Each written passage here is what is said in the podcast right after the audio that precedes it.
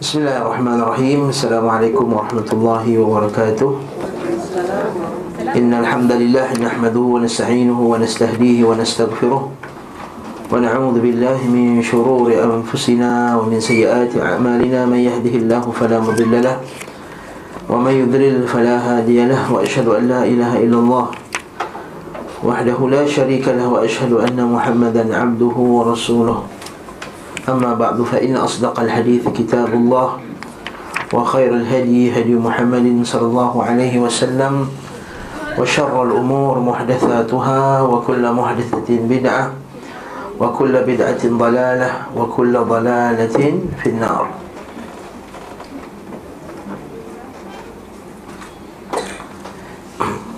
Tuan-tuan dan puan rahimakumullah jami'an Bersyukur kita kepada Allah Azza wa Jalla pada pagi ini Sekali lagi kita berkumpul untuk kita membaca Sirah Nabi SAW Dan seperti kata Imam Ibn Shihab Az-Zuhri Kami mengajar anak-anak kami sirah Sebagaimana kami mengajar anak-anak kami Al-Quran.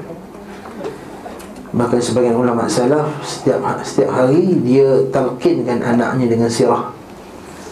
Dia talqinkan? Talqinnya maksudnya baca Anak dia dengar. Baca anak dia dengar Mentalkinkan anaknya dengan sirah Nabi SAW Sebagaimana dia mentalkinkan Al-Quran kepada anak mereka. Kerana pada sirah itu adanya akidah Adanya fiqah Adanya tarbiyah Adanya uh, akhlak Adanya siasat syar'iyah Ada banyak pengajaran yang besar dalam sirah Nabi SAW Ada tafsir, ada hadis. Satu mengaji sirah ni satu benda yang sangat penting dan perlukan masa, perlu tafarruq, perlu memberi pandangan yang apa perhatian yang yang jitu pada pengajian. Uh, sirah ni sebab dia tak mudah, dia ada tafsir, dia ada hadis. Kita kena buka kitab tafsir, buka kitab hadis, buka oh, banyak kitab. Ha? kelas ni satu, dua, tiga, oh, tiga kitab. Ada empat, lima, enam, tujuh, lapan lagi kitab. Um, berat. Jadi semoga Allah SWT bagi kita taufik untuk mengkaji sirah Nabi ini Kita berhenti pada poin yang terakhir sekali Berkenaan dengan jumlah malaikat yang membantu Nabi SAW Sebab dalam uh, Ayat dan surah Al-Anfal tu Inni mumiddukum bi alfim minal malaikati murdifin. Sesungguhnya aku mendatangkan bala bantuan kepadamu Seribu malaikat yang datang Susul menyusul Murdifin Dan kita telah jelaskan Tentang khilaf Dari segi kira'ah berkenaan dengan Murdifin dengan Murdafin Dengan Murdafin. Dan dulu ni kira'ah yang Sahihah. Dulu ni kira'ah yang Mu'tawarah Dulu boleh baca. Cuma apa beza dari segi maksud murdifin dengan murdafin? Iaitu murdaf dia jadi maf'ul. Ya, Dia yang diturunkan oleh Allah subhanahu wa ta'ala Maksudnya yang didatangkan oleh Allah ta'ala dalam keadaan susul, uh, menyusul lah. Satu grup, satu grup, satu grup. Dan satu lagi dia panggil murdifin. Murdifin. So dalam setengah kitab seperti kitab Al-Tabrani dan juga Imamul Bayhaqi dalam kitab Dalailun Nubuwah. Disebut bahawa Nabi SAW sebut bahawa di sebelah depan ada Jibril, sebelah kanan ada Mikail, sebelah kiri ada Israfil. Dan disebutkan bahawa Jibril datang dengan seribu askar daripada malaikat. Mikail datang dengan seribu dan Israfil datang dengan seribu. Kenapa tiga malaikat ni? Kenapa sebut tiga malaikat? Apa sebut tiga malaikat ni? Ha? So hadis kan Nabi sebut Allahumma rabba Jibrail wa Mikail wa Israfil Fatir as-samawati wal ard Alim al-ghayb wa syahada Rabba kulli syai' wa malika Allah fatir as-samawati wal ard Allahumma rabba Jibrail Wahai Tuhan Allah Wahai Allah Rabb Jibrail Mikail dan Israfil Kenapa tiga ni? Kenapa tak? Malik, Munkar, Nakir, ah, Ridwan Kenapa tak sebut nama-nama yang lain? Ha? Kenapa tiga? Kau sebut dalam Quran? Tidak Malaikat maut pun sebut dalam Quran? Malaikat terbesar. Malaikat yang terbesar sekali Masya Allah Sebab Jibril hantar wahyu Mikail Rezeki Israfil Sanggagala Apa kaitan tiga ni? Jibril Menurunkan wahyu Dia adalah kehidupan bagi jiwa manusia. Mikail Rezeki Hujan Dia adalah kehidupan bagi Jasad manusia. Dan Israfil Meniup sanggagala Dia adalah kehidupan di akhirat kelak. Di tiga jenis kehidupan ni Sebab itulah kata Ibn Qayyim Kenapa Nabi mengkhususkan Tiga malaikat ni Bila disebut dalam doa-doa ni Dan dalam perang ni Tiga malaikat ni juga Cuma dalam kitab tu Di kitab uh, Dalam hadis tu Al-Bayhaqi tu Cuma hadis ni tak berapa kuat Padanya ada kebaifan. Jadi berapa bilangan yang turun sebenarnya? Sebab kita akan tengok nanti Ada ayat Quran yang menyebut bahawa 3,000 Ada kata 5,000 Mari kita tengok. Jika, jika dikatakan dalam ayat tadi disebutkan bahawa Rasulullah SAW Allah Azza wa Jalla mengirim bala bantuan kepada mereka sebanyak seribu malaikat sementara dalam surah Ali Imran Allah Ta'ala berfirman kita buka surah Ali Imran. Ayat 124 sampai 125 untuk kita nampak betul Buka ayat surah Al-Imran ayat 124 sampai 125.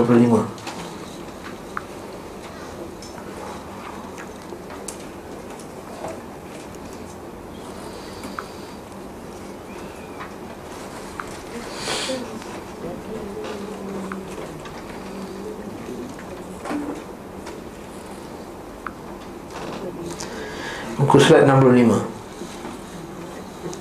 Atau ayat 121 lah. Kita ambil ayat 121 lagi bagus. Kita start daripada awal lagi.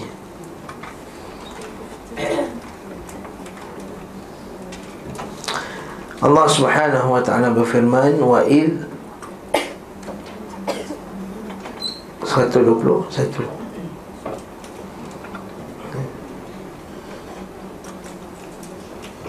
Nampak tak? juga kalau application tu atas boleh tekan jump to verse number ha, tekan tu ya ha nanti lepas kelas saya ajar macam nak pakai ya insyaAllah okay. jump to verse something kita akan jumpa okay, Allah Ta'ala kata dalam Quran وَإِذْ غَدَوْتَ مِنْ أَهْلِكَ تُبَوِّئُ الْمُؤْمِنِينَ مَقَاعِدَ لِلْقِتَالِ وَاللَّهُ سَمِيعٌ عَلِيمٌ Wa id dan ingatlah ketika id terpakai untuk benda yang ketika tapi yang dah lepas. Ketika itu. Jadi ingatlah wa id ghadawta min ahlik. Ketika kamu keluar daripada rumah kamu. Tubawwi'ul mu'minina maqa'ida lil qital. Iaitu ajak manusia semua untuk keluar pergi berperang. Wallahu sami'un alim. Kan? Idh hamma ta'ifatani minkum an tafshala wallahu waliyuhuma wa 'ala Allahi falyatawakkalul mu'minun. Ketika dua kelompok nak berperang kan ilhamma ta'ifati minkum an tafshala ketika salah satu puak di antara kamu ini hampir saja binasa kalah wallahu waliyuhuma Allah Ta'ala itu penjaga mereka berdua wa 'ala Allahi falyatawakkalul mu'minun. Allah Ta'ala lah kepada Allah Ta'ala lah bertawakalnya orang beriman. Lepas tu walaqad nasarakumullahu bi badrin wa antum adillah. Semuanya Allah Ta'ala telah menolong kamu dalam perang badar Sedangkan kamu ketika itu Adillah Sikit lemah Fattakullaha la'allakum tashkurun Bertakwalah kamu kepada Allah Semoga kamu semua ber, syukur. If taqulu lil mu'minin. Bila kamu berkata kepada orang beriman Alain yakfiyakum? Adakah tidak cukup bagi kamu? Ayyumiddakum Rabbukum. Tuhan kamu membantu kamu dengan Bithalathati alaf Dengan tiga ribu Minal malaikah Daripada tiga ribu malaikat yang munzalin yang turun. Bala bahkan 3000 tu tak ada halnya. In tasbiru kalau kamu sabar wa tattaqu dan kamu bertakwa wa ya'tukum min fawrihim hadha dan datang kepada kamu serangan daripada kamu secara tiba-tiba daripada orang musyrikin. Yumdidukum rabbukum Tuhan kamu akan tolong kamu dengan bi khamsati alaf. Dengan lima ribu. Minal malaikati musawwimin. Mereka semua ada tanda. Wa ma ja'alahu Allah illa bushra lakum. Allah Ta'ala tak jadikan berita tersebut Melainkan berita gembira bagi kamu. Walitatma'inna qulubukum bih. Dan supaya hati kamu menjadi tenang.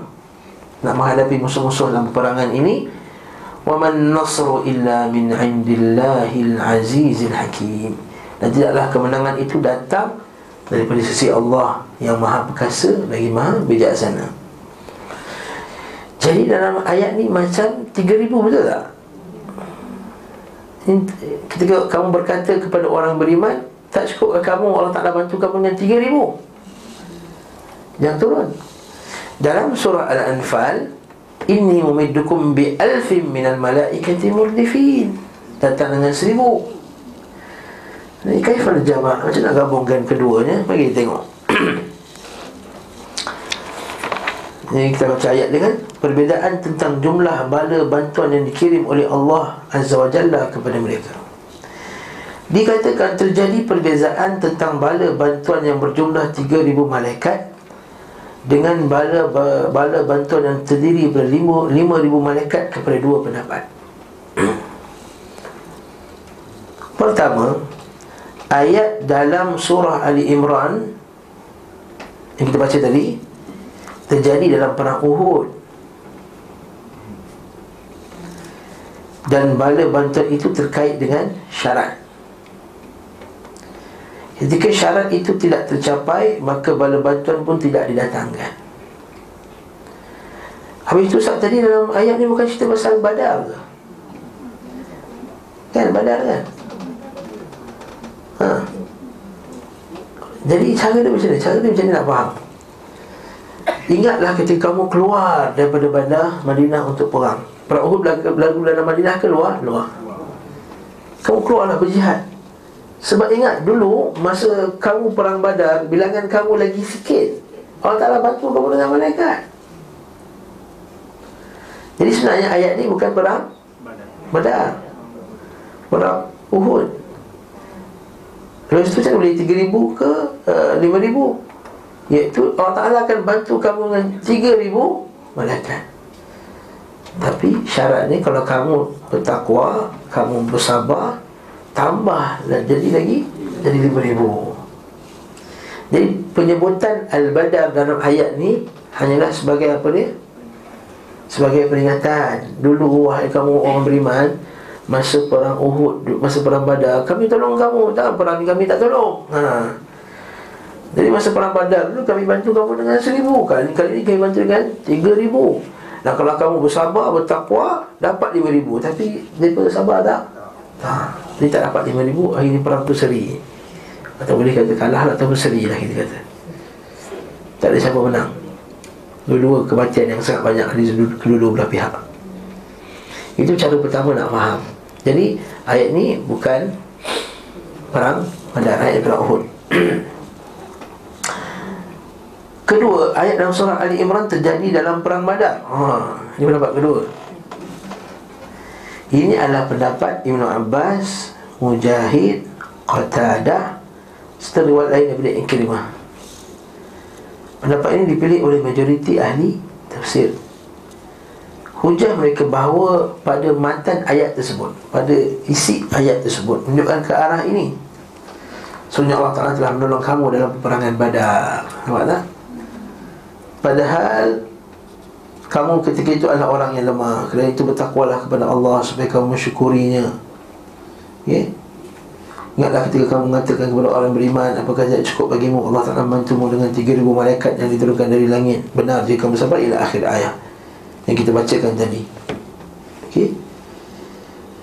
Mereka ini berkata Ketika mereka memohon pertolongan Allah Subhanahu Wa Ta'ala mengirim bala bantuan hingga cukup 3,000 malaikat Lalu Allah Azza wa Jalla mengirimkan lagi jumlah 5,000 malaikat setelah mereka bersabar dan bertakwa. Pengiriman secara ansur Ansur-ansur ini Dan setahap demi setahap ini Lebih terasa Dan lebih menguatkan jiwa. Tak? Macam kita tengok ada bantuan. Oh datang lagi. Oh datang lagi. Datang lagi. Masuk lagi. Semangat lagi. Bertambah. Nah Sehingga kita menyerangkan Menyenangkan perasaan Dibanding dengan jika datang sekaligus Hal ini serupa dengan keberadaan wahyu yang turun Beransur-ansur jadi adakah tadi yang seribu, tiga ribu, lima ribu ni ada pertentangan?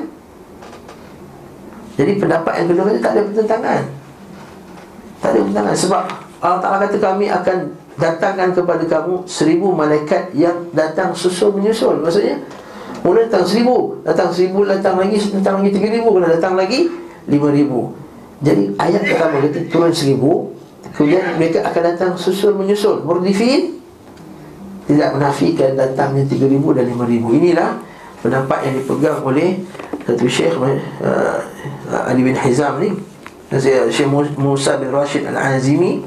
Dalam kitab ni dia kata apa jawab anna at-tansis 'ala al-alf ha huna la yunafi thalathati alaf ma fawqaha.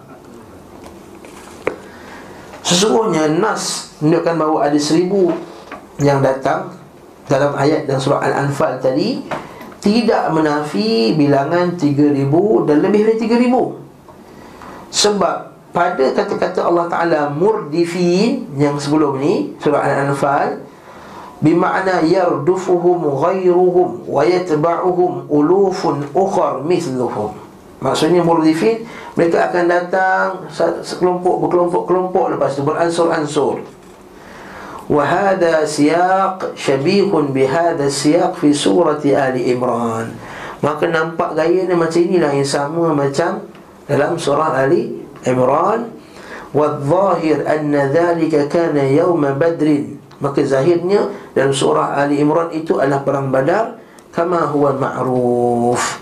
Anna qital al-malaika innama kana yawma badrin. So nampaknya perang malaikat itu dalam perang badar. Apatah lagi disebut daripada Ar-Rabi' bin Anas. Ini ulama salah kan disebut. Amadda amaddallahu al-muslimina yawma badrin bi alfin. Kata Rabi' bin Anas tabi'in kata amaddallah. Allah Ta'ala membantu orang Islam dengan seribu malaikat. Thumma zadahum. Allah Ta'ala tambah fasaru thalathata alaf. Maka jadilah tiga ribu. Thumma zadahum. Kemudian tambah lagi Fasaru khamsata alaf. Maka jadilah Lima ribu. Naam Tapi Ibn Qayyim macam tak setuju dengan tafsir ni Seolah-olah dia lebih kata ni dalam halimat Cuba tengok bawah ni Ibn Qayyim dia jawab balik hmm. okay. Dia kata apa? Kelompok pertama berkata Haa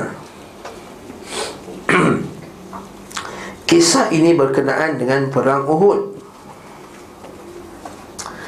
Hanya saja disebutkan badar Sekadar sisipan di celah-celah kisah itu. Macam kita sebut mula tadi. Kerana Allah Ta'ala berfirman Dan ingatlah ketika kamu berangkat pada pagi hari Dari rumah keluargamu. Sebab dalam perang Uhud Dia keluar pagi-pagi dari rumah. Orang badar dah keluar lama nak, Asalnya nak kejar orang Lepas tu tiba-tiba baru tahu Tentu musuh nak datang Dan menempatkan orang-orang beriman di tempat perang. Kalau mana tahu nak pergi ke? Oh nak pergi perang. Asal perang badar bukannya nak pergi Perang. Ha, Itu tu, uh, Hujah yang kuat juga tu. Allah mendengar lagi maha mengetahui Ketika dua golongan darimu ingin mundur kerana takut. Dalam perang badar tak ada nak mundur. Semua dua-dua semangat nak bertemu. Abu Jahal semangat nak bertemu dan para sahabat radhiyallahu taala kata Rasulullah kalau kami semua pergi sampai ke Barqil Ghimat kita pergi laut pun kami sanggup ikut kamu. Kan kita dengar ayat sebelum ni. Nah, jadi kat sini nampak ingin mundur kerana takut padahal Allah adalah waliyuhuma. Dari kedua golongan tersebut. Dalam perang Uhud ada sebagian sahabat memang merundur. Kita sebut sebelum ni kan? Dan kita akan ulang balik dalam dua tiga tajuk lagi. Nah, kerana itu hendaklah orang berukmin bertawakal hanya kepada Allah Azza wa Jalla. Jadi ayat ni nak, nak sebenarnya nak bagi motivasi kepada orang yang berperang dalam perang Uhud. Sebab Allah Taala kata apa? Sungguhnya Allah Taala telah menolong dalam perang Badar. Ha. Jadi tujuan sebut Badar tu ialah supaya kami ingat dalam perang Badar kamu menang. Jadi jangan takut Allah Taala akan bagi kemenangan. Padahal kamu ketika itu orang yang lemah, maksudnya bilangan lebih sikit daripada perang Uhud. Kerana itu bertakwalah kamu kepada Allah supaya kamu mensyukurinya.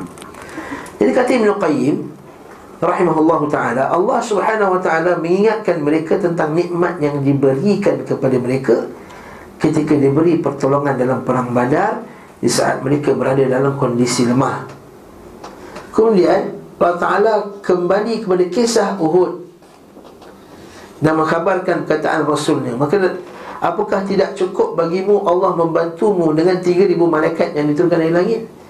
Jadi ayat itu Apakah tidak cukup bagimu Allah membantumu Dengan 3,000 malaikat yang turun dari langit ini? Ini adalah ucapan Nabi ketika dalam perang Uhud Bukan dalam perang Badar.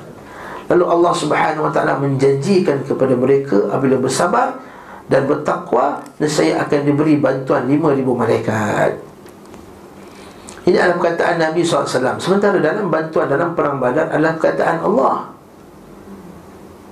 Kalau kita tengok surah Al-Anfal tadi Inni mumiddukum. Sebenarnya aku akan bantu kamu dengan seribu. Dalam perang Uhud Istaqulu Ketika kamu berkata Wahai Muhammad Tidak akan cukup bagi kamu Tiga ribu? Bisa tak? Ha, bisa. Jadi Masya Allah Ibn Qayyim ni Tajam ni pendapat dia Susah juga nak bantah. Pendapat dia ni? Jadi Ini adalah perkataan Rasulullah SAW Itu adalah perkataan Allah Azza wa Jalla. Naam. Ini adalah perkataan Rasulullah SAW Sementara bala-bala bantuan dalam perang badar Adalah perkataan Allah Azza wa Jalla. Nampak tak? Okey.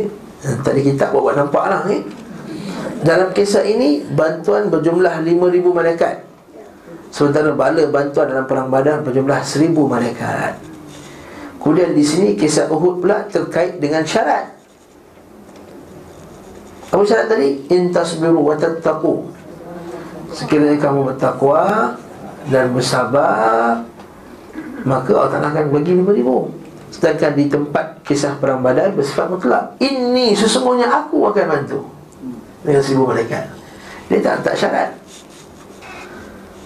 Nah, Kisah dalam surah Al-Imran adalah perang Uhud secara lengkap dan panjang Adapun perang Badar di sebut sekadar untuk disinggung semintas lalu. Adapun kisah dalam surah Al-Anfal adalah kisah perang Badar secara lengkap dan panjang. Maka redaksi dalam surah Al-Imran berbeza dengan redaksi dalam surah Al-Anfal. Menjelas hal itu bahawa firmannya dan mereka datang kepada pun ketika itu juga. Wa ya'tukum min fawrihim hadha. Dikatakan oleh Mujahid berkenaan dengan perang Uhud. Hal ini berkonsekuensi pada bantuan yang disebutkan dalam ayat ini juga terjadi dalam peristiwa tersebut. Maka tidaklah benar kataannya bahawa bala bantuan dengan jumlah ini terjadi dalam perang badar Sementara kedatangan mereka dengan ketika itu juga justru terjadi dalam perang Uhud Ya, jadi dalam perang Uhud Wallahu a'lam bersawab Sebab itulah Bagi kita baca sebagian kitab sirah Dia kata Al-Imam Al-Bukhari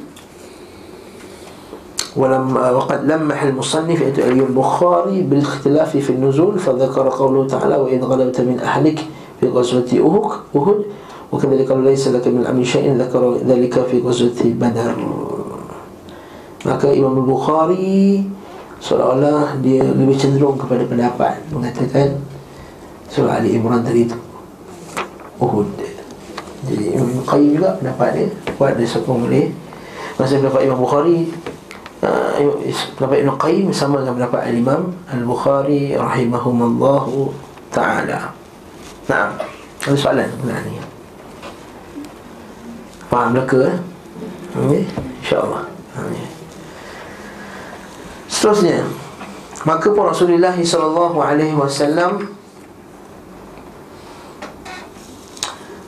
Melalui malam itu Melalui malam itu dengan mengerjakan salat Dekat batang pohon di tempat tersebut. Tempat tersebut dia dekat Arish dia tu lah. Yang disebut Arish maksudnya dia punya kemah. Saat itu bertepatan dengan malam Jumaat. Oh, Malam Jumaat 17 Ramadan Tahun kedua Hijrah. Pagi harinya kaum Quraisy datang bersama bala tenteranya. Dengan kedua kelompok itu mengatur barisan Di saat kritis tersebut Hakim bin Hizam Dan Utbah bin Rabi'ah Masih berusaha memujuk kaum Quraisy untuk kembali dan tidak melakukan peperangan. Utbah bin Rabi'ah ni musyrikin Dan dia mati musyrik Tapi Hakim bin Hizam ni masuk Islam lepas tu. Lepas tu maksudnya dia masuk Islam masa pembukaan kota Mekah. Dalam setengah riwayat kata barang siapa yang masuk Masa Nabi nak masuk ke kota Mekah Dia kata siapa yang masuk Masjidil Haram Maka dia aman. Siapa yang masuk rumah Abu Sufyan Maka dia aman.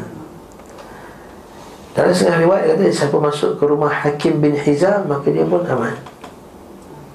Hakim bin Hizam juga antara pemimpin Quraisy. Dan masa perang Khaybar apa masa perang Hunain Hakim bin Hizam ni ikut perang Hunain so, bukaan kota Mekah tahun ke-8 perang tahun 9 maka dia ikut perang masa ketika itu Nabi banyak bagi harta rampasan perang lebih kepada Hakim bin Hizam. Dia termasuk al-mu'allafatul qulub maksudnya orang nak lembutkan hatinya sebab dia pemimpin bawa masuk Islam. Dan ketika kejadian itu dah yang berlaku siapa?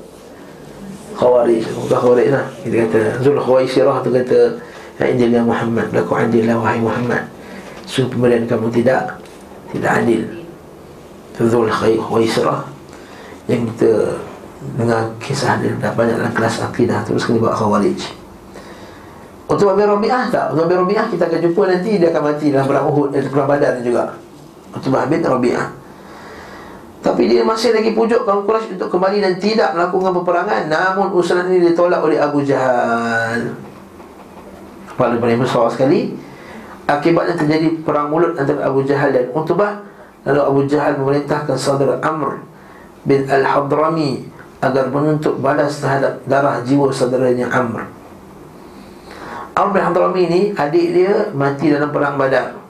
Eh, mati di, sebelum bukan perang badan sebelum perang badan yang kena panah tu ingat tak sebelum tu Jabir dia panah Nabi suruh kata suruh spy je ha tu dia panah ingat tak kisah tu sebelum ni dia pun menyingkap okey ayat ni teruk eh. La haula wala quwwata illa billah okey? Okey. Sebenarnya dia menyingkap punggungnya ha. Nak sebut pun tak sampai hati eh? Padam. Lah Allah Allah Dia jawab Kelantan kata patak tu tak Patak bawah kan Haa Dia kata patak Patak neraka kata Orang kapi Sebab kata patak neraka. Ha, Bawah sekali tu tak hmm? Betul tak? Orang Terengganu macam mana? Orang Terengganu patak juga? Bottom kan? Jadi punggung. Pada kalau kisah itu saya tengok Arab ni Maksud dia menyingkap istir Istir maksudnya punggung ni? Istir Dan berseru Wahai tu hai Amr. Ini perangai buruk orang jahiliah lah Macam perangai orang Viking dulu tu ya Saya tengok cerita apa tu? Bila dia nak perang dia angkat kain. Kan Dia tu pakai pakai kain dia kan? Pakai skirt tu. Ya, bila dia perang, dia angkat, dia tunjukkan kepada musuhnya. Nah, wala-wala, buat macam ni. Buruk eh? Maka timbullah perasaan fanatisme Hamiyah jahiliyah Semangat Di antara itu perang berkobar tanpa bisa dihindari Rasulullah SAW merapikan barisan Kemudian kembali ke singgah sana bersama Abu Bakar secara khusus. Adapun Sa'ad bin Mu'ad bersama sekelompok kaum Ansar berdiri di depan singgah sana Maksudnya berdiri di depan kemah Nabi itu Melindungi Rasulullah SAW Dan berlakulah berlakulah pertembungan. Okey? Dan biasanya perang pada zaman tu sebelum bertembung perang dia berlakukan al-mubarazah dulu bahasa Arab panggil apa itu al-mubarazah iaitu sebelum perang keluarkan dulu tiga orang untuk fight tiga orang Kita tengok cerita-cerita lama kan ha, Tentulah Al-Mubarazah Tiga orang Maka dia kata kat sini sebelum perang Uhud dimulai Utbah. Ha, jadi Utbah bin Rabi'ah tadi. Asal yang pujuk supaya tak perang. Dan Syaibah bin Rabi'ah. Tapi kenapa bersama Al-Walid bin Utbah. Kalau kita baca sebagian kitab sirah Dia kata, nampak nama dua orang ni pernah buruk dah. Confirm kalah. Utbah maksudnya binasa, celaka. Utbah. Syaibah maksudnya tua. Walid maksudnya budak. Jadi confirm kalah. Seorang tua, seorang budak, seorang binasa. Nama dia tak? Kalau kita sebab tu dalam, dalam kitab Rahimah tu disebut Sebagai para ulama kata memang kalah. Ibn Qayyim sebut macam tu. Ya? Mereka menentang, menantang perang tanding. Mereka ajak supaya dia buat satu Mubarazah, perang tanding tu. Maka tampillah untuk menyambut apa, cabaran tadi Tiga orang Ansar itu Abdullah bin Rawaha Auf bin Al-Harith. Sahabat nama Auf Yang terkenal ada dua. Satu Auf bin Malik Al-Asja'i Satu Auf bin Harith.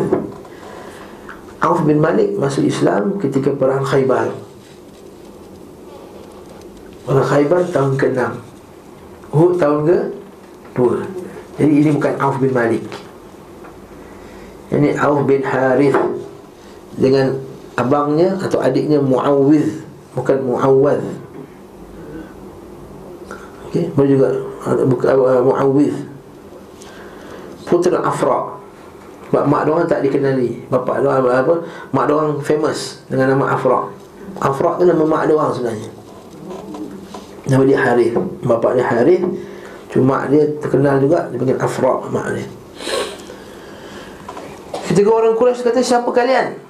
Siapa korang ni semua? Mereka jawab kami daripada Ansar Mereka berkata kalian sepadan dan mulia Maksud kalian sepadan dan mulia? Sebab, sebab orang Quraisy sebenarnya Dia bukannya anti orang Ansar Dia anti orang Muhajirin Yang dia nak bunuh sangat tu Muhajirin So dia kata tak, kamu semua orang bagus Kami tak nak perang kau Aku nak anak-anak pakcik-pakcik anak-anak saudara kami semua. Ha, dia kata nampak tak? Dia kata apa? Namun yang kami inginkan adalah putera-putera paman kami. Maksudnya saudara-saudara kami sendiri. Yang kami nak perangi. Akhirnya tampillah ke hadapan mereka Ali bin Abi Talib. Ali masa ni umur berapa? Agak-agak. Ha? Agak-agak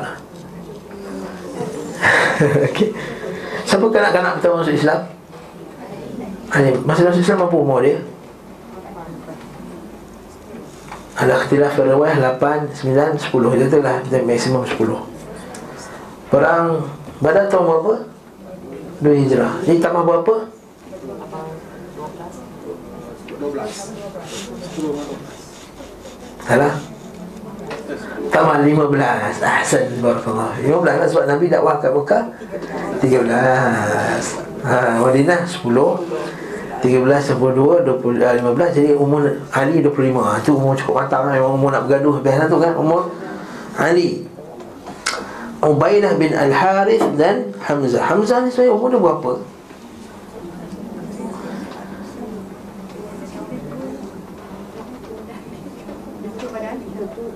Sebenarnya Hamzah dengan Nabi ni umurnya dekat-dekat sebenarnya. Sebab masa Nabi menyusul Hamzah menyusul dengan ibu yang sama juga. Menyusul dengan Ibu yang sama juga.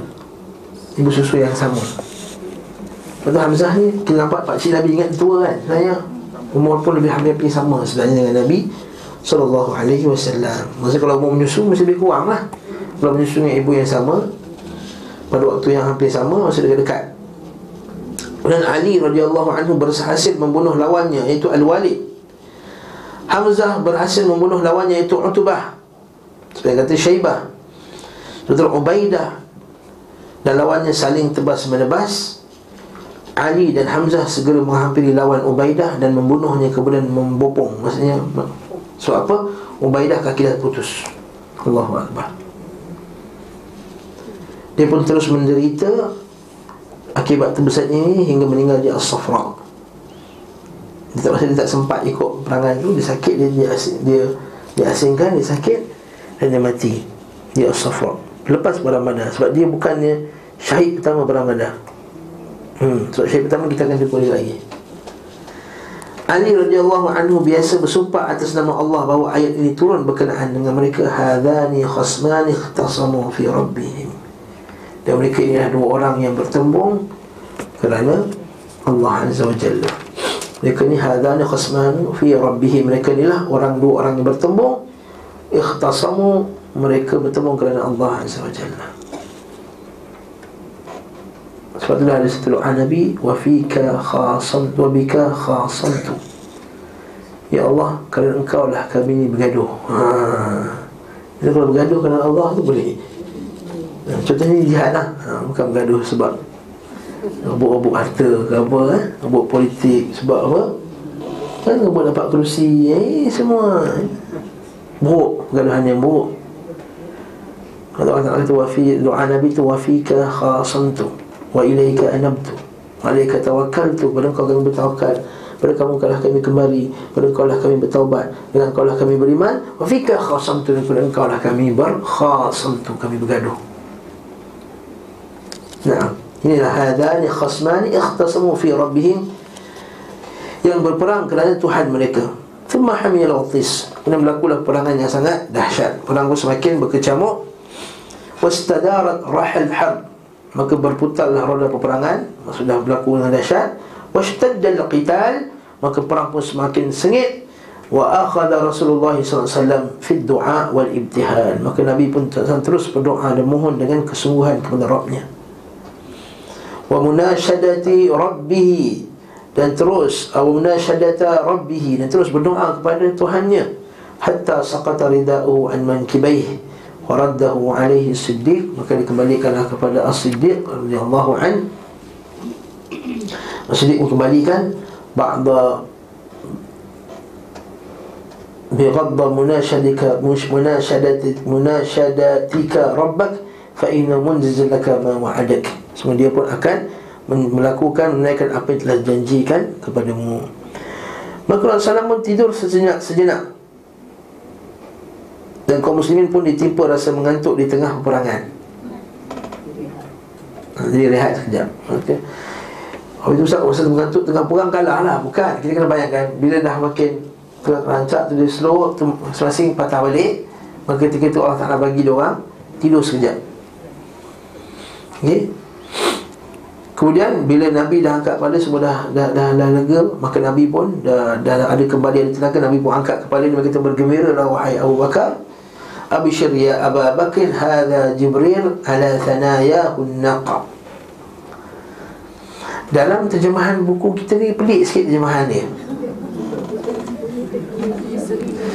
Bergembiralah wahai Abu Bakar. Ini adalah Jibril yang di antara gigi-giginya seri, Gigi serinya Gigi seri ni.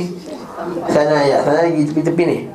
Taringnya Naqa Nampak kematian tapi bila saya rujuk balik syarah hadis ni Maksud dia bukan macam tu.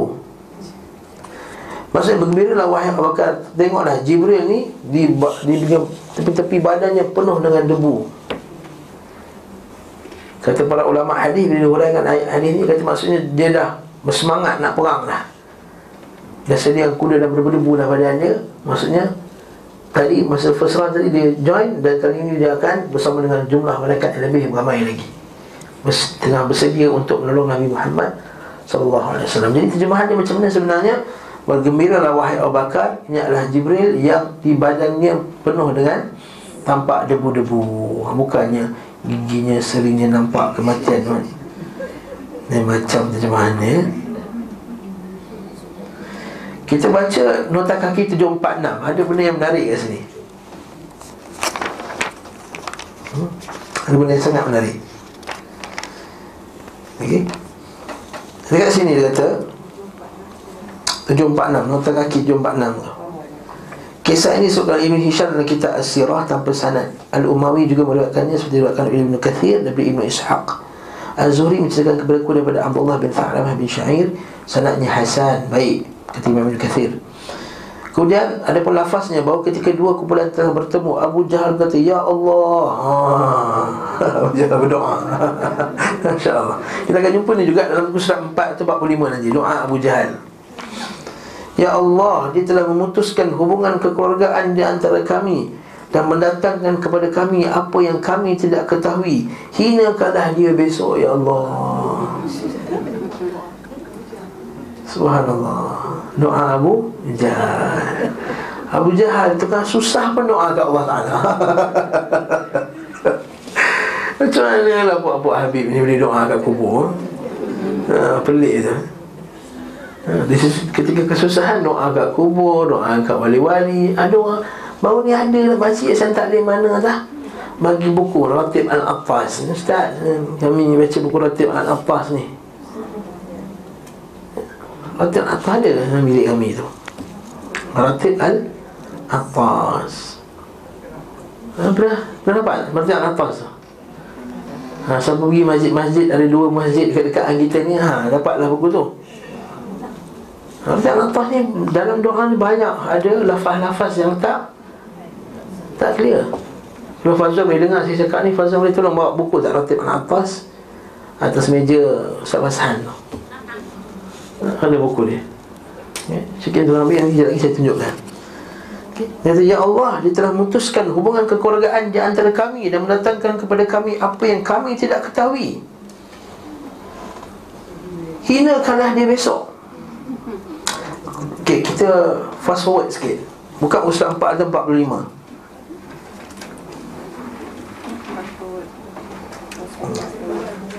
Forward sikit tekan FF hmm, ha, lagi sikit.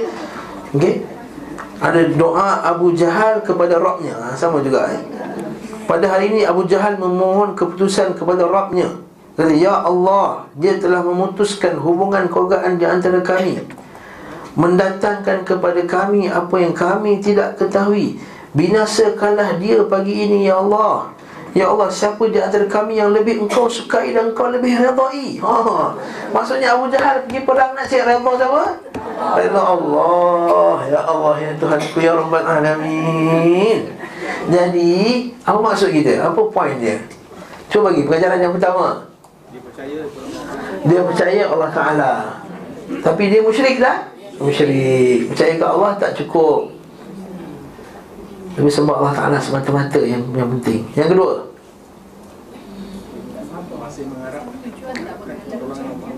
Tujuan tidak menghalalkan Cara. Macam mana?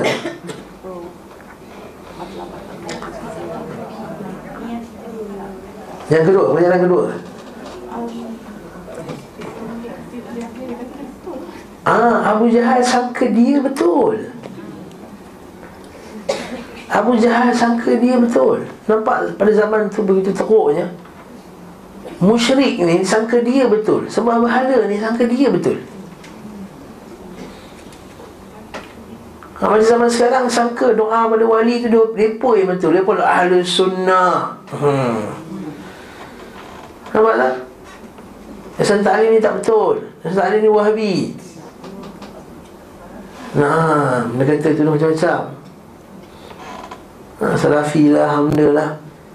Tapi tengok Abu Jahal Sebab dia sangka dia betul. Bawa kita kepada pengajaran yang ketiga Apa dia? Iaitu bahayanya bid'ah. Bid'ah itu menyebabkan orang sangka Dia betul. Ini bahaya bid'ah dalam agama. Yang keempat Yang memerangi Orang Islam itu orang yang buat Bida'ah ada orang musyrik. Sebab tu itu yang cuba halang kita ceramah ni orang Islam sendiri. Yang cuma tangkap. Yang menyebab Ustaz Rasul kan tangkap satu tahun dalam penjara tu Siapa yang buat tuduhan? Siapa yang tuduh Ustaz Azhari ni teroris? Siapa yang tuduh Ustaz-Ustaz kita terlibat dengan fulan dan fulan? Apa menyebabkan sebahagian universiti ditutup? Nah yang buat benda ni lah orang Islam Islam. Sendiri Yang terlibat dengan Bida'ah Bahaya bida'ah Jadi orang bida'ah tu akan mengurangi ahli sunnah. Dan sebab bid'ah lah Ibn Taymiyah tu dihukum penjara Sebab bid'ah lah Imam Ahmad di penjara Sebab bid'ah lah uh, para imah kita Imam Nubuwaiti dibunuh Sebab bid'ah lah sebahagian negeri Islam uh, Sebahagian kemudian bid'ah membunuh Islam yang lain Seperti kerajaan. Kerajaan yang kita semua dah Dah tahu Kita kuasan kuda masa Arab. Ala kulli hal barakallahu fikum. Jadi ini yang sangat besar. Maka menangkanlah dia. Jika, jika dan lebih engkau radai maka menangkanlah dia hari ini. Maksudnya pengajaran seterusnya iaitu Abu Jahal pun tahu kemenangan itu datang daripada Allah. Allah Akbar. Kalau ayat ni kalau kita tak tahu Abu Jahal yang cakap ni tak kita kata orang Islam cakap betul tak? Kalau kita tutuplah Abu Jahal kalau tutuplah nama Abu Jahal Ya Allah dia telah memutuskan hubungan keluarga di antara kami Mendatang kepada kami apa kami tidak ketahui Macam orang orang Islam Tapi rupanya doa Abu Jahal. Nah, apa tak balik? Mata kaki kita tadi Segera diminta diminta bertanggungjawab ketika mereka dalam keadaan demikian sementara Allah telah melimpahkan keberanian kepada kaum muslimin untuk bertemu musuh mereka dan dijadikan sedikit dalam pandangan mereka. Ini satu lagi pengajaran penting. Iaitu Allah Taala jadikan bilangan orang musyrikin ini sikit pada pandangan orang Islam. Supaya timbulkan keberanian. Apa pengajaran dekat situ?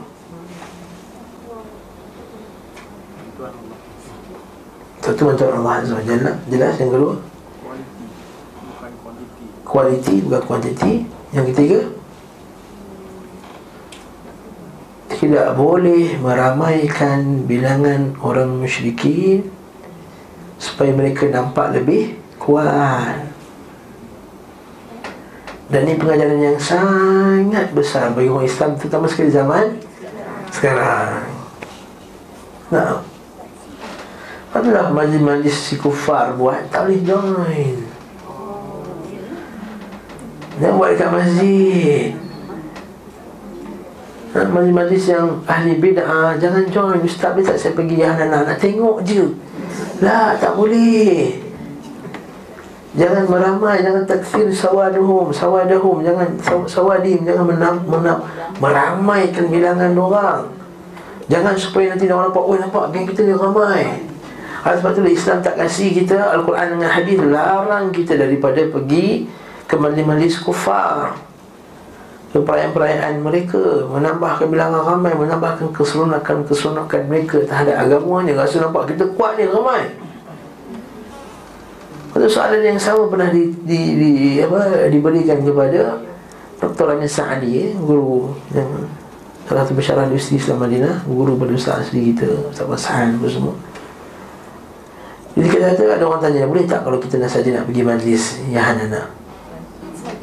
Saja nak pergi saja bukan Ustaz kita ikut pun. Nak tengok je. Nak seronok-seronok nak tengok orang lampu main lampu apa semua ni. Nak tengok orang gendang-gendang nak goyang-goyang kepala apa semua kan. Dia tak boleh dia kata. Dan ini meramaikan bilangan dia. Dan kamu juga tak tahu hati kamu macam mana keadaan hati kamu Pengaruh ataupun tidak. Tapi poin yang saya ambil Poin pengaruh hati itu biasa kita sentuh dah Yang poin saya nak bawa sini adalah Meramaikan sebab itulah dalam Al-Quran Allah Ta'ala mengutuk perbuatan orang Islam yang tak berhijrah Lalu masuk peperangan dia dimasukkan sekali dalam tentera orang Islam. Dalam tentera orang musyrikin. Innal ladhi tawaffahumul malaikatu zalimi anfusihim qala fima kuntum. Itu berkenaan dengan orang yang Allah Ta'ala wafat dan sebagai orang yang telah menzalimi diri mereka. Lalu dikatakan kepada mereka Qalu fima kuntum? Apa kamu ni? Ada dengan orang musyrik. Qalu kunna mustad'afina fil ard. Kami dulu lemah Tak nak hijrah. Qalu alam takun ardullahi wasi'ah? Bukan kamu Allah Ta'ala itu luas Fatuhajiru fiha Aku berhijrah padanya Maksudnya apa? Tak boleh meramaikan bilangan orang musyrikin. Tak boleh meramaikan bilangan-bilangan ahli bid'ah. Tak boleh join Ustaz saya nak join bukan saya saja je join Bukan nak buat apa pun Akidah saya tak terjejas pun ha. Wah orang Islam sekarang Sangat sensitif Sangat fragile ha, Ini saya baca dalam artikel tu Why are Muslim today, today very fragile? Cannot lah, cannot, cannot, cannot go lah. Why? Yeah, kata. We are not converting you to our religion We just want to just join us Dia cakap, ini cakap putih tak? Lebih pipik cakap putih. Lepas tu Kenapa? Ah Ustaz. Nampak supaya nampak Supaya tak nampak Bila ramai Dia akan bertambah kuat. Sebab itulah kita dalam kes murtad itu Seratus ribu telah murtad Kecoh. Jangan cerita kepada orang ramai. Jangan sebarkan khabar tersebut Memang mungkin niat kita kalau nak bagi seorang Islam berhati-hati Tapi kalau orang etis yang tahu Orang murtad tahu dah Seratus ribu murtad Bersemangat dah dia pun. Sebab itulah orang syiah adalah strategi dia dekat Malaysia adalah Dia membesar-besarkan bilangan penganut syiah Malaysia. Sebab dia keluar kenyataan Satu juta ada orang syiah kat Malaysia ni. Padahal untuk kajian polis yang sebenar benarnya Puluh ribu je Yes, sebagai kata puluh ribu lah. Allah ma'alim besar eh, Salah satu kajian pertemuan. Ini rotiban atas Jazakallah khairah Ini rotiban atas ni.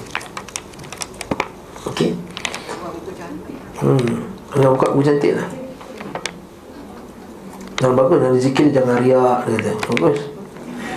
Okey.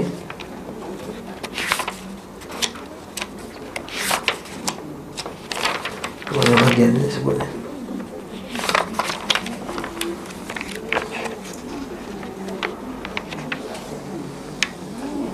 Pertama hadiah roh ni biasa lah.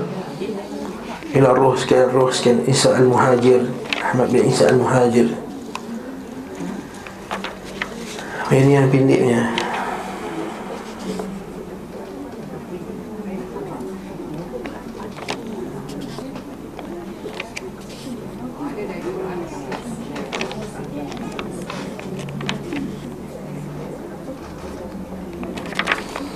Dalam doa pun ada labbaik Allah eh? Wa takallam bil ijabah labbaik Allahumma labbaik labbaik la syarika laka labbaik. Innal hamda ini Itu masa terlebih haji.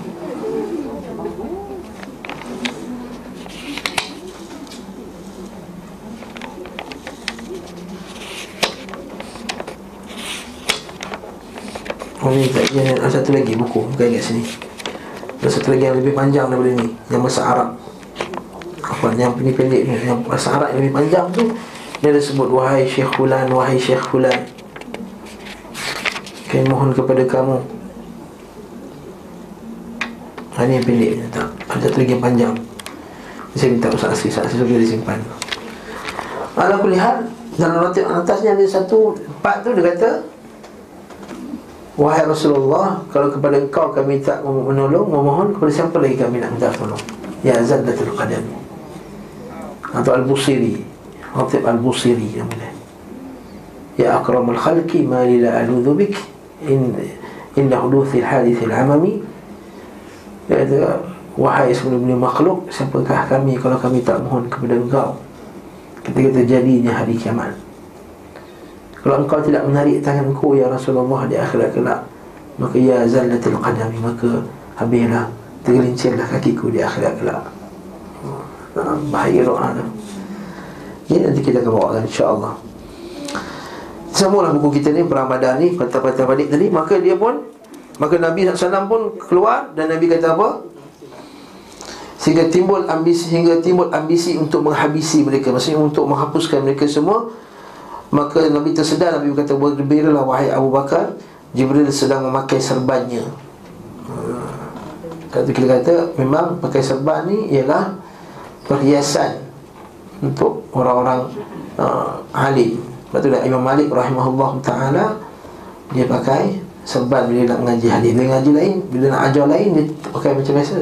Tapi bila nak ajar hadis Dia akan pakai jubah yang cantik Dia akan pakai serban. Tapi kita kata Ya Allah memang orang Arab punya pakaian tercantik Dia pakai serban tu. Nabi SAW pakai serban dan juga Begitu orang Melayu Dengan pakaian orang Melayu lah. Ha. Nabi memang ada ridak. Tapi bukan ridak macam orang sekarang pakai Yang warna hijau, empat segi.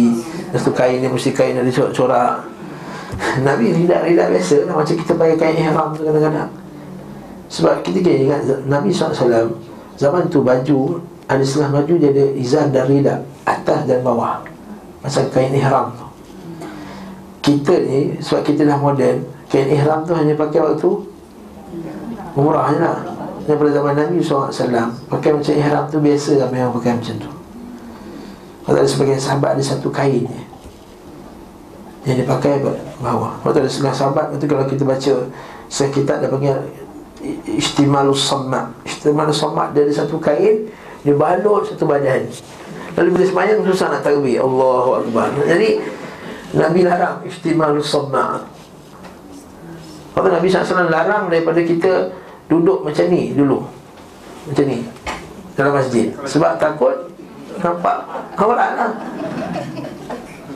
Sahih.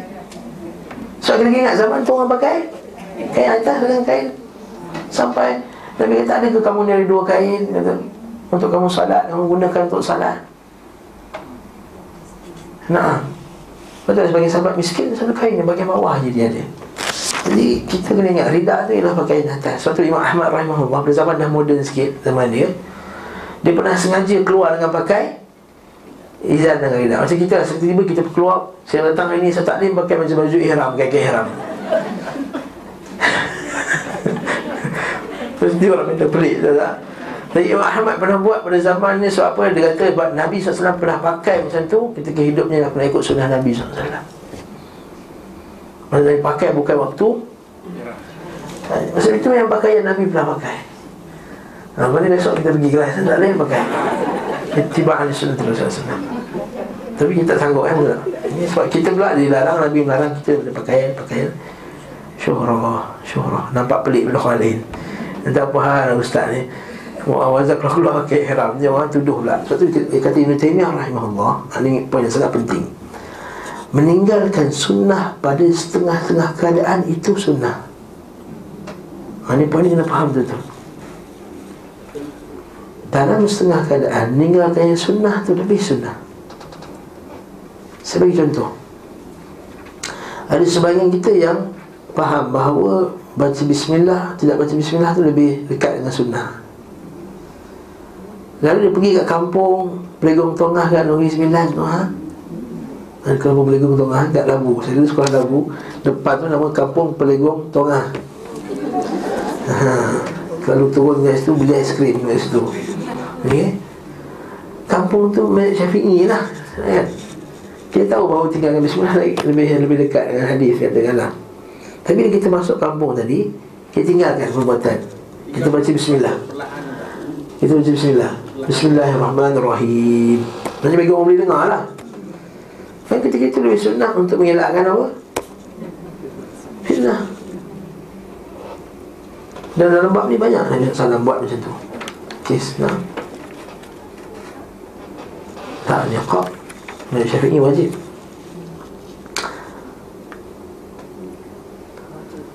Nah Cik Masjid Ha? Mesti tak kuno Dan seumpama dengannya Tapi jangan sama buat bid'ah pula. Ha, Jangan pula. Kalau guna dalil ni untuk di, di, diubah statement tu. Buat bid'ah pada setengah keadaan itu baik itu. Kita meninggalkan yang sunnah pada setengah-setengah tempat Untuk mengel, untuk untuk mengelakkan mudarat Ataupun sebahagiannya Maka itu lebih Lebih baik, lebih afdal. Okey? Nah. Seperti mana hadis Abu Bakar As-Siddiq? Abu Bakar As-Siddiq Dia kata Ada tahun yang dia sengaja tinggalkan Korban udhiyah. Berkorban pada hari haji. Supaya orang tidak menyangka bahawa benda itu adalah wajib. Ini kata siapa? Abu Bakar Siddiq. Macam mana kita uh, fiqh sunnah ataupun seumpama dengannya? Atau kata kita kita sunnah itu bagian dalil dipegang oleh Madhab Syafi'i mengatakan bahawa korban itu tak tak wajib dia adalah sunnah Allah Ta'ala alam bisawab Allah Ta'ala alam bisawab Teruskan Lepas itu Pertempuran menjadi sengit Maka datanglah pertolongan Allah Menurunkan tenteranya Serta mengirimkan bala bantuan kepada Rasulullah SAW Dan kaum mukminin Dan Allah menyerahkan Kepada mereka diri-diri kaum musyrikin Untuk ditawan dan dibunuh Dan akhirnya sebanyak 70 orang dari kaum musyrikin Terbunuh dan ditawan Maka adakah Nabi SAW Masa duduk dalam kemah dia Kita kata tidak. Nabi SAW dia sendiri join dalam perangan tersebut. Okay. Dalam riwayat Ahmad daripada hadis Ali bin Abi Talib. Ini tak dalam buku. Buku ni ringkas juga eh? Buku yang kita baca dari Jumaat ni ringkas. Subhanallah. Pada tebal ringkas eh? Dia kata dalam sanad yang sahih daripada Ali bin Abi Talib kata laqad ra'aytuna yawma badrin wa nahnu naludhu bi Rasulillah sallallahu alaihi wasallam. Kami dahulu masa perang Badar kami ini bersama dengan Nabi sallallahu alaihi wasallam. Naludhu bi Rasulillah. Bahkan ada sebahagian kita yang berlindung sebab belakang Rasulullah dan wa huwa aqrabuna ila al-adu Kata Ali radhiyallahu anhu dan Nabi ialah orang yang paling dekat dengan musuh. Ha, walaupun dia general, walaupun dia ketua tentera, walaupun Sa'ad bin Mu'az kata sebelum ni ya Rasulullah kami buat kemah kat belakang, kalau musuh datang ke belakang kau larilah dari belakang ni. Tapi Nabi SAW dia tak duduk dalam kemah dia tak kata aku general kau pergi dulu. Kepimpinan melalui wa huwa aqrabuna ila al-adu wa kana min ashaddin nas yawma idzin ba'san. Dan orang yang paling kuat sekali semangat dalam peperangan. Dan riwayat Ahmad juga daripada Ali bin Abi Talib lamma hadara al-ba'su datangnya kedahsyatan pada hari pada peperangan tersebut. Yang badrin ittaqaina bi alaihi wasallam. Kami duduk belakang Nabi Nabi wasallam wa kana min ashaddin nas ma kana aw lam yakun ahadun aqrabu ila al-musyrikin minhu. Tak ada orang yang paling dekat dengan orang musyrikin daripada Nabi sallallahu alaihi wasallam. Juga dengan hadis riwayat Muslim dengan sanad dengan Muslim sahih lah hadis tu. Daripada Anas bin Malik radhiyallahu anhu qala qala sallam li ashabi yawm badrin Nabi kata kepada sahabat daripada perang Badar la yataqaddamanna ahadun minkum ila shay'in hatta akuna ana dunah Jangan kamu ke depan dan masih jangan kamu marah dalam perangan melainkan aku dulu yang marah. Masya Allah. Nanti kita kata Nabi SAW Kata Ibn Kathir Kata Ibn Kathir komentarinya وقد قاتل رسول الله رسول الله صلى الله عليه وسلم بنفسه الكريمة قتالا شديدا ببدنه So Nabi SAW telah berperang dengan jiwanya, jasadnya yang mulia dengan peperangan yang syadid yang kuat dengan jasadnya begitu juga Abu Bakar wa Umar kama kana fil arish yujahidani bid du'a at tadarru' sebagaimana Nabi SAW telah berjihad dalam berdoa malam tadi Nabi tak tidur orang semua tidur Nabi tak tidur ثم نزل فحرض وحث على القتال dan Nabi SAW dia bagi semangat dia bagi motivasi untuk berperang wa qatala bil abdani jami'an bainal maqamain dan Nabi SAW juga telah berjihad antara dalam dua makam tadi. Sebagai ibadah dan juga makam berjihad. Sebab itulah Nabi SAW bila jumpa sahabatnya Dia bagi motivasi Dia kata Walladhi nafsu Muhammadin biyadih. Demi jiwa Muhammad berada di tangannya La yuqatiluhumul yawma rajulun fayuqtal sabiran muhtasiba. Tidaklah ada orang lelaki pun yang berperang pada hari ini Berperang sabiran muhtasiban dan dia terbunuh mengharapkan pahala dan penuh sabar. Sabiran penuh sabar.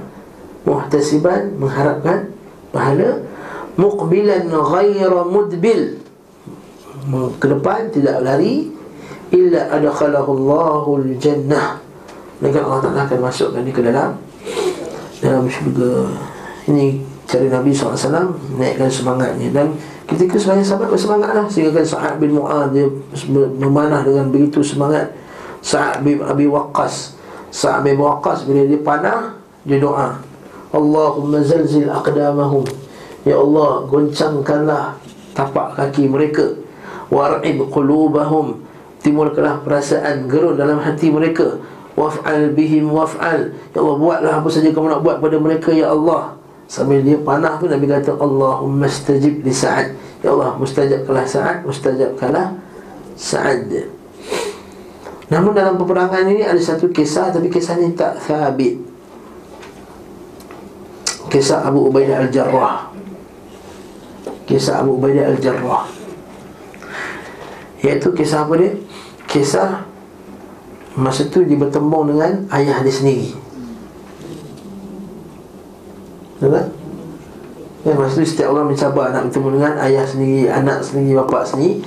Dan kisah Ubaidah Al-Jarrah ni kata apa? Ah, yatasadda li Abi Ubaidah yawm Badrin. Wa ja'ala Abu Ubaidah yahidu anhu. Bawa bapa yang datang. Jadi Abu Ubaidah asalnya dia ngelak, ngelak, ngelak sebab dia tak nak bunuh. Falamma akthar al-jarrah qasadahu Abu Ubaidah faqatalah.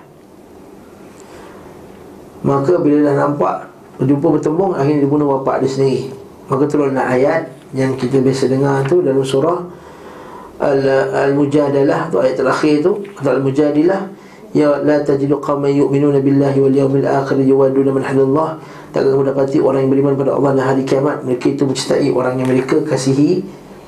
Kata Al-Hafiz Ibn Kathir kisah ini tak sahih sebab bapa Abu Ubaidah ini meninggal sebelum Islam lagi Sebelum Islam datang. Sebelum Nabi Muhammad SAW berdakwah Dia dah meninggal. Eh? Kata kata Qala al-waqidi yunkiruhu wa yaqul Dia menolak kisah ini. Dia kata Mata walidu Abi Ubaidah qabla al-Islam. Maksudnya dia kata apa? Bapaknya mati kafir sebelum perang badar lagi Atau sebelum Islam tu datang Dan kisah ini mursal dan mursal tak sahih. Jadi mursal tak sahih. Wallahu ta'ala alam bersawab Kita akan tengok pula lepas ni bagaimana iblis pula menampakkan diri dia Dan dia hasut orang kafir untuk pergi perang Lalu dia tak pergi Allah Allah ha? Macam dia perangai orang macam tu Ada satu orang ha, Perjihad lah lawan berjihad, berjihad, berjihad, berjihad, berjihad Lepas tu dia dekat negara dia aman. Duduk lain Negara lain orang lain hancur. Mati Habis.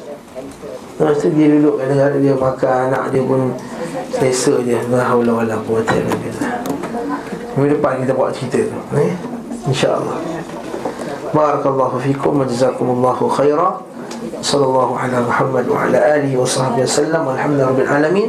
Assalamualaikum warahmatullahi wabarakatuh